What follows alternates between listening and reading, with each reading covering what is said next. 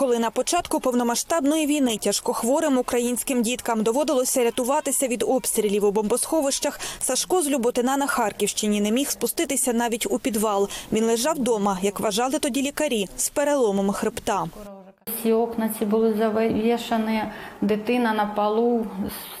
Усі вікна були завішені, дитина на підлозі на матрацах із болем. Усі ми спали одягнені, тому що вікна дзвеніли, а двері в кімнатах відчинялися від вибухів. Дах ходив ходором. Сашка неможливо було спустити навіть у підвал. Ми живемо у приватному будинку. Йому не можна було рухатися. Нельзя было двигаться. Стан Сашка погіршувався, а через постійні обстріли їхати до обласної лікарні було ризиковано. Коли зрештою вдалося обстежити, з'ясувалося в дитини рак крові. Тож в умовах постійних обстрілів і тривог хлопець розпочав боротьбу з тяжкою недугою. Спочатку в лікарні Харкова, потім у київському Охмаддиті. Разом з іншими пацієнтами йому доводилося під крапельницями спускатися у підвали лікарень. Нерідко вони проводили там кілька днів без постійного електропостачання. 16 лікарні були генератори великі. І коли світ вимикали, ми просто більш його еко- економили. А так, е, щоб великих проблем не було. Про проблеми 13-річний Сашко говорити не любить. Навпаки, підтримує маму, яка хвилюється і за нього, і за чоловіка, який з перших днів повномасштабної війни у лавах Збройних сил України. Коли мої аналізи погані, вона там ой, розпачі, та ну, так, ну, така сумна. Я їй кажу, та нічого страшного, всьому свій час. Буває там і розпач, і все, і ну, у кожного Саша маму підтримує, мама Сашу, і так по очереді виживаємо. Буває, ми посваримось, як буває у всіх, потім помиримось. І така любов все переможе. Навесні 2023 року Сашку зробили у Києві трансплантацію кісткового мозку. Зараз він мешкає та лікується у столиці. Мріє повністю одужати і щоб тато повернувся з фронту додому. Просто обійняти, напевно, усіх та ну, жити як і до цього. Розкажеш тьоті, як тобі в Америці, як сидюті, чи тобі подобається? Я навчилася в школі заявившого англійський як. Англійською навчили.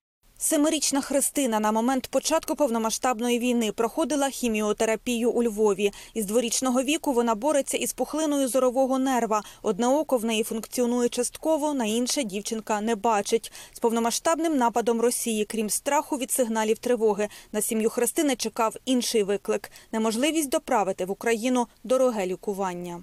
Спочатку було дуже важко. Це е, війна, при доступу до препарату немає. Тобто ми виїжджали, ми не знали, що, куди і як. Це справді це дуже важко було. До повномасштабної війни дорогі ліки з-за кордону для Христини та деяких інших дітей закуповували благодійники, але продовжувати робити це після 24 лютого більше не могли. Під час повномасштабного вторгнення це стало неможливим через закриття неба, через черги на кордонах, е, через якраз відсутність просто холодильників, бо ну, багато ліків дійсно потребують зберігання при низьких температурах. І от, власне, е, саме в такі моменти і е, лишається єдиний вихід вивести дитину за кордон. 1200 українських дітей перебували в активному лікуванні онкозахворювань на момент початку повномасштабної війни, каже виконавчий директор фонду таблеточки В'ячеслав Биков.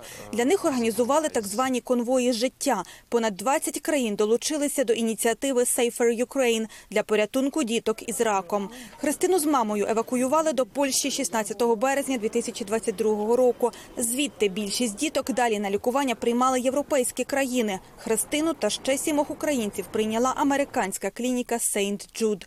Дівчинка понад рік жила в лікарні у США і має там улюбленого лікаря.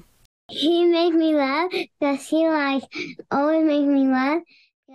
Він мене смішить, він завжди мене веселить. Коли він у масці, іноді я його впізнаю, іноді ні. I can I'm like sometimes I. Зараз Христина продовжує лікування у США. Завдяки підтримці волонтерів живе з мамою у Мемфісі в штаті Теннессі. Дівчинка відвідує школу, сумує за татом і родиною в Україні. Загалом з України від початку повномасштабної війни за кордоном вдалося полікувати 1600 діток із онкологією. Частину з них волонтери рятували з окупації. Тут ми маємо завдячувати в першу чергу волонтерам фонду, е, які вивозили дітей з під обстрілів в Чернігові, які вивозили дітей із вже окупованого Херсону. І там було багато складних історій. Не про всі, на жаль, можемо говорити. Перша зима повномасштабної війни через удари Росії по енергетичних об'єктах стала ще одним випробуванням для тих, хто лікувався вдома. Ніде в світі таких запасів не робили пального. І відповідно, це те, на що доводилося швидко реагувати. І лікування стало питанням не ліків, а просто дизелю для генераторів. До перебоїв з електрикою, каже В'ячеслав, українська медична система змогла швидко адаптуватися. Чимало діток після лікування за кордоном уже повернулися додому. Тепер один із найбільших викликів перед онкохворими пацієнтами – дорожчання медикаментів в умовах слабкої економіки. Є е, окремі препарати, які не закуповуються державою, а бюджет лікарні не дозволяє їх купити. І відповідно, якраз е, тут і лише зростає потреба, бо знову ж таки е, через зміну курсу долара, а на жаль, у нас е, вся фармакологія до нього прив'язана. е, Вартість препаратів росте. Наприклад, якщо ми говоримо про е, інструменти чи витратні матеріали для нейрохірургічних операцій, то за останній рік, якщо не помиляюся, втричі, втричі зросла кількість і сума звернень до фонду від українських лікарень. Тому що це те, що потрібно ну фактично для кожної операції.